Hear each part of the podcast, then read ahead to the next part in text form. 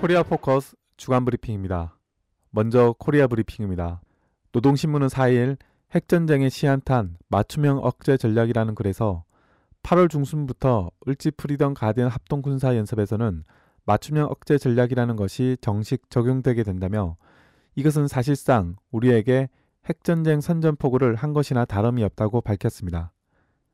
또 이른바 맞춤형 억제 전략이라는 것은 북의 핵, 미사일 사용 징후가 나타나는 경우 미국과 괴뢰들이 핵무력을 비롯한 모든 군사적 수단을 동원하여 우리 공화국의 전략적 대상들을 선제 타격한다는 것으로 그야말로 구체화된 북침 선제 공격 전략이라며 호전광들은 이 각본에서 북핵 위기 상황을 위협 단계, 사용 임박 단계, 사용 단계로 구분하고 특히 사용 임박 단계라고 판단되는 경우 우리에게 선제 타격을 가한다는 조항을 쪼아 박았다며 이것은 미국과 괴뢰들이 핵무기 사용 임박이라는 구실을 내대고 임의의 시각에 북침 핵 선제 공격에 나설 수 있다는 것을 말해준다고 전했습니다.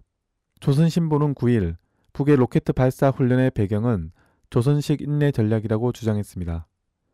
신문은 전승 61돌 금수산 태양공전에서 진행된 인민군 결의대회에서 인민군 총정치국장은 미국이 핵전쟁 수단으로 조선의 생존을 위협하면 우리 군대는 백악관과 펜타곤을 향하여 핵탄두 로켓들을 발사하게 될 것이라고 말했다고 밝혔습니다.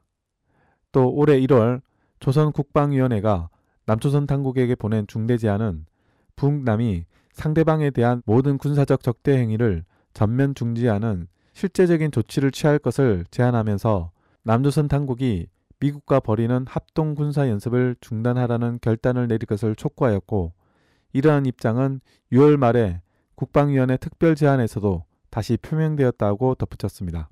끝으로 조선은 뉴욕에 있는 유엔 대표부의 기자회견 등을 통해 유엔 안보리가 미국 남조선 합동군사연습 중지를 긴급 현안으로 다뤄야 한다는 견해와 입장을 밝히고 있다며 강대국의 체면이 깎이지 않는 방법은 합동군사연습 중지에 관한 북의 제안에 호응하는 남조선 당국의 결단을 존중하면 된다고 강조했습니다.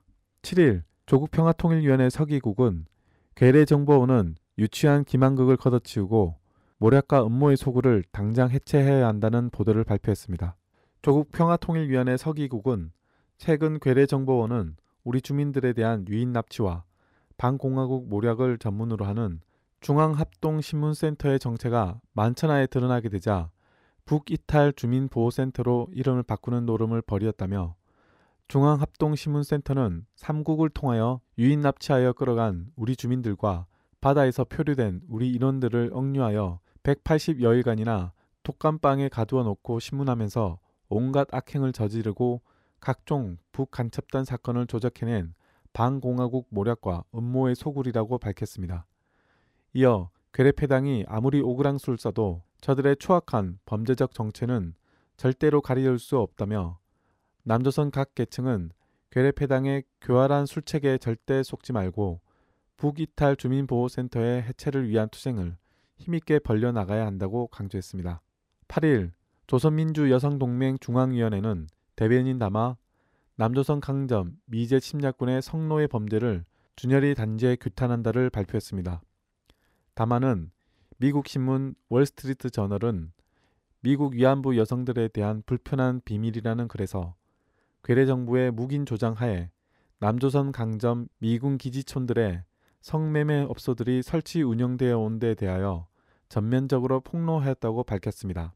또 미제 침략군의 성노예 범죄는 미국과 남조선 괴뢰 당국에 의해 적극 비호 조장되었다며 미국 남조선 협상들에서 미군 성봉사 문제가 모의된 사실, 미군 기지들의 윤락시설들이 간판까지 내걸고 버젓이 운영되고 있는 사실, 성병관리소를 운영하고 있는 사실, 성폭행 범죄자들의 무죄를 선고하여 본국으로 빼돌리고 있는 사실 등은 그것을 똑똑히 보여준다고 전했습니다.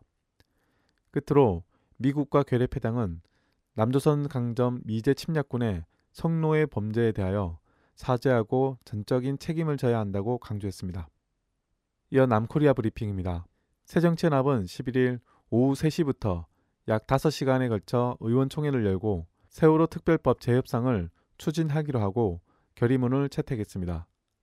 박범계 원내대변인에 따르면 새정치연합은 결의문을 통해 지난 7일 여야 원내대표 합의사항으로는 세월호 참사의 진상규명을 바라는 유가족과 국민의 동의를 받기가 어렵다는 점을 확인했다며 박영선 원내대표는 이러한 의원들의 총의를 모아 다시 협상을 추진하기로 했다고 밝혔습니다. 하지만 박 대변인은 성명서에 표현된 다시 협상이라는 문구에 대한 의미에 대해 기존 합의가 무효는 아니라는 것은 분명하다고 강조해 재협상이나 추가 협상에 대해선 거리를 뒀습니다. 또 다시 협상한다는 의미로 제가 바꿔 표현한 것은 협상이 끝나지 않았고 어젯밤에도 협상을 했고 오늘도 협상을 했고 내일도 협상을 해야 한다. 그런 협상을 하는 당사자인 원내대표, 정책위원장 이런 분들의 입장도 고려한 표현이라고 전했습니다. 민주화를 위한 전국교수협의회와 전국교수노동조합 등으로 구성된 전국교수행동은 기자회견을 열고 새누리당과 새정치민주연합은 수사권과 기소권을 포기한 특별법 제정은 오히려 세월호 참사의 진실을 은폐하려는 시도라고 비난했습니다. 또 9일 정지영 감독, 문성근 배우를 비롯한 세월호 특별법을 촉구하는 영화인 준비 모임 참여 영화인들은 광화문 광장 세월호 유가족 단식 농성장에서 기자회견을 열고 단식 농성에 함께하겠다는 의사를 밝혔습니다. 이어 MBC 라디오 프로그램 여성시대 DJ 강서구는 8일 오전 방송된 여성시대 오프닝 멘트를 통해 진상규명과 조사는 사실 유족들만을 위한 것은 아니라며 앞으로 우리 아이들이 살아갈 세상을 안전하게 할 장치를 만들기 위해 진상조사를 하는 것 아니겠느냐, 흉내만 내는 것이 아니라 후손과 역사 앞에 부끄럽지 않게 하려면 제대로 해야 하는 것이라고 강조했습니다. 한민구 국방부 장관은 4일 육군 28사단 윤모 일병 폭행 사망 사건과 관련해 대국민 사과 성명을 발표했습니다. 한민구 장관은 선임병들의 가혹행위와 폭행으로 견디다 못해 사망한 윤일병 사망 사건과 관련해 지난 4월 7일 육군 28사단에서 구타 및 가혹행위로 윤일병이 사망한 사건에 대해 국민 여러분들께 큰 충격과 심려를 끼쳐 깊은 사과의 말씀을 드린다고 공식 사과했습니다. 또 21세기 대한민국 군대에서 결코 일어나서는 안 될 반인륜적 범죄로 인식하고 있다며 사건 처리 과정에 대해 진상조사를 실시하고 그 결과에 따라 향후 책임져야 할 사람이 있다면 지위 고하를 막론하고 그 책임을 묻겠다고 밝혔습니다. 한편 이번 사건을 축소 은폐하기 위한 군 수뇌부의 조직적 은폐 시도가 최소 5차례 이상 있었던 것으로 드러났습니다. 윤일병이 사망한 4월 7일부터 7월 31일 군인권센터가 이 사건에 대한 기자회견을 하고 반인륜적 가혹행위를 공개하기 전까지 4개월 동안 수차례의 대책회의는 있었지만 한 번도 공개가 된 적이 없었던 것으로 파악되고 있습니다. 일본 산케이 신문은 세월호 참사가 일어나던 4월 16일 박근혜 이른바 대통령의 사라진 7시간에 대해 박 대통령의 사생활, 즉 남자 관계일 것이라는 소문들이 일고 있다고 보도했습니다. 신문은 대통령의 지지율이 40%로 폭락했다며 이는 박근혜 이른바 대통령이 세월호 침몰 당시 7시간 동안 소재가 파악되지 않은 사실이 불거지면서 정권이 통째로 흔들리는 사태가 되었다고 밝혔습니다. 또 지난 7월 7일 국회 운영위원회에서 열린 김기춘 비서실장에 대한 박영선 새정치연합 원내대표의 질의 과정에서 김기춘 실장도 대통령이 7시간 동안 어디에 있었는지 모른다는 답변을 인용하며 의문을 표시했습니다. 이어 박근혜 정윤희 관계설을 밝힌 조선일보의 대통령을 둘러싼 풍문이라는 제목의 칼럼을 소개하면서 이 칼럼을 쓴 기자는 그 소문의 당사자는 과거 박근혜 이른바 대통령이 국회의원 시절 비서실장이자 청년 시절 긴밀한 관계에 있었던 것으로 알려진 최태민 목사의 사위인 정윤회일 가능성에 대해 제기했습니다. 내란음모 사건으로 구속 기소된 이석기 통합진보당 의원에 대한 항소심에서 내란음모 혐의에 대해서 무죄를 선고하고 내란선동과 국가보안법 위반 혐의에 대해서는 징역 9년, 자격정지 7년을 선고했습니다. 재판부는 내란음모 혐의에 대해서는 증거 부족 등으로 무죄를 선고했습니다. 한편 현재 헌법재판소에서 진행되고 있는 통합진보당 위헌정당 해산 심판에도 영향을 미칠 것으로 예상돼 관심이 모아지고 있습니다. 법조계는 내란음모와 내란산동은 각각 형법 제90조 1항과 2항으로 규정된 것으로 양형에는 차이가 없지만 통상 내란음모가 조직적 성격이 강한 반면 내란산동은 개인적 성격이 강하다고 해석하고 있어 항소심 재판부가 이날 내린 판결로 법무부의 논리는 상당 부분 타격을 입을 수밖에 없게 되었습니다. 중견 법조인 한 변호사는 내란음모가 보다 조직적이고 계획적인 범죄라면 내란산동은 다소 개인적이고 우발적인 성격이라며 결국 이석기 개인과 통합진보당이라는 정당을 분리한 판결이 아니겠냐고 지적했습니다. 통일부는 11일 기자회견을 통해 오전 9시 10분쯤 김규현 수석대표 명의의 통지문을 통해 북측의 제2차 남북 고위급 접촉회담 개최를 제의했다며 우리 측은 이번 고위급 접촉에서 추석 계기 이산가족 상봉 문제를 비롯한 쌍방의 관심사에 대해 논의하기를 희망한다는 입장을 전달했다고 밝혔습니다. 정부는 지난 2월 1차 남북 고위급 접촉 때와 마찬가지로 이산가족 상봉을 2차 접촉 안건에 포함시키는 한편 쌍방의 관심 사안을 논의하기를 희망한다고 밝혀 남북관계에 산적한 의제들을 포괄적으로 논의하겠다는 뜻을 전했습니다. 다만 맞춤형 억제 전략이 처음으로 공식 적용되는 올해 을지프리덤 가디언 미나 합동군사 연습에 대해 핵전쟁 선전포고라며 강력 반발하고 있는 북이 제2차 고위급 접촉회담을 수용할지 여부에 대한 관심이 모아지고 있습니다. 코리아연대 공동대표를 지낸 통일애국 인사 고 이영 선생의 49제가 4일 오전 11시 경기도 고양벽제 중앙추모공원에서 열렸습니다. 이날 49제는 양원진, 강담, 박희성 장기수 선생, 고민영 목사, 민자통, 코리아연대 등이 참여했습니다. 양원진 선생은 추도사를 통해 단호하고 가장 기본적인 원론적인 것을 지키고 일깨워주던 이영 선생이 안 계시니 더 그리워진다며 애도했습니다. 고민영 목사는 신념을 가지고 철저하게 살아가는 데서 그 모델이 이희영 선생이 될 것이다 라고 추모했습니다. 민주노총 반명자 전 부위원장은 우리 모두 이영 선생의 정신을 가슴 깊이 새기고 실천과 활동에서 나서자고 목소리를 높였으며 이미숙 코리아 경기연대 공동대표는 유족을 대신해 이영 선생과의 인연이 길지는 않았지만 가슴 속에 영원히 남을 것이며 늘 겸손하고 성실한 이영 선생님을 따라 배우겠다고 전했습니다.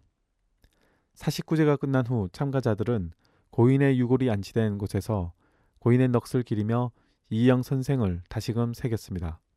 끝으로 국제브리핑입니다. 팔레스타인 하마스와 이스라엘이 11일 새벽 0시 1분을 기해 72시간의 새로운 정전에 돌입한 가운데 양측의 휴전 협상이 다시 시작됐다고 이집트 국영 뉴스통신 메나가 보도했습니다. 이스라엘은 이전 협상에서 가자지구 봉쇄 조치를 완화할 용의가 있지만 하마스의 무장 해제를 선결 조건으로 내세운 반면 하마스는 가자지구 재건을 위해 일부 권한을 서방이 지지하는 팔레스타인 자치정부에 넘길 수 있다면서도 무장 해제는 할 수 없다는 입장을 밝힌 것으로 알려져 협상에 난항이 예상이 됩니다. 알자지라 방송은 이스라엘이 정전 발효 직전인 전날까지 가자지구에서 공습을 지속했다고 보도했습니다. 지난달 8일 시작된 이스라엘의 가자지구에 대한 공세로 지금까지 팔레스타인인 1939명 이상이 목숨을 잃고 약 1만 명이 다친 것으로 알려졌습니다. 이타르타스, 모스크바 타임즈, 로이터통신 등 주요 언론들은 오는 14일 푸틴 러시아 대통령과 메드베데프 총리 등 러시아 지도부들이 크림반도의 얄타를 방문할 예정이라고 보도했습니다. 또 12일에는 두마 의원 450명 중 대부분도 크림을 방문해 주민들과의 대화를 갖는 등 지난 3월 우크라이나로부터 분리 독립한 크림에 대해 러시아 정부와 지도부들의 지지를 다시 한번 세계에 과시할 예정입니다. 집권 여당인 통합 러시아 당 관계자는 로이터통신과의 인터뷰에서 이번 방문은 정치적인 것이라며 서방의 어떤 제재에도 불구하고 크림이 러시아의 일부라는 사실을 외면하지 않겠다는 의지의 재확인이 목적이라고 밝혔습니다. 한편 우크라이나 사태에 대한 러시아의 군사 개입의 가능성이 고조되고 있는 가운데 우크라이나에 접경한 러시아 서부 푸스코프주에서 11일부터 공수부대 대규모 훈련이 시작돼 긴장이 고조되고 있습니다. 오바마 미국 대통령은 7일 이라크 서북부 지역에서 세력을 확장하고 있는 순위파 반군 이슬람 국가 IS에 대한 공습을 승인했다고 밝혔습니다. 또 IS 병력이 이라크 북부 크루드 자치구 수도인 아르빌을 향해 진격하거나 미국인을 위협한다면 이들에 대해 제한적인 공습을 할 수 있도록 승인했다고 덧붙였습니다. 순위파 무장 세력 IS는 지난 주말 크루드 자치군과의 전투에서 승리하면서 아르빌 30분 거리까지 진격해왔고 7일에는 이라크 최대 기독교 밀집 지역인 카리코시, 탈카이프, 바르텔라, 카람레슈 일대를 장악했습니다. 미국은 이번 공습으로 지난 2011년 미군 철수 완료 이후 다시 이라크에서 벌리는 첫 군사행동으로 기록됩니다. 한편 프랑스는 7일 이라크 사태와 관련해 유엔 안전보장이사회 긴급회의를 열어야 한다고 촉구했습니다. 중국 해군 소장 인전은 5일 중국 CCTV와의 인터뷰에서 남코리아 정부가 사드 도입을 고려하고 있는 것이 주변국에 어떤 영향을 주느냐는 질문에 대해 러시아가 남을 선제 핵타격할 수 있다고 답변했습니다. 그는 남측이 미국의 미사일 요격 시스템에 참여한다면 스스로가 미국의 전초 부대를 자처하는 것이라며 그럴 경우 핵타격의 위험을 부담해야 한다고 말했습니다.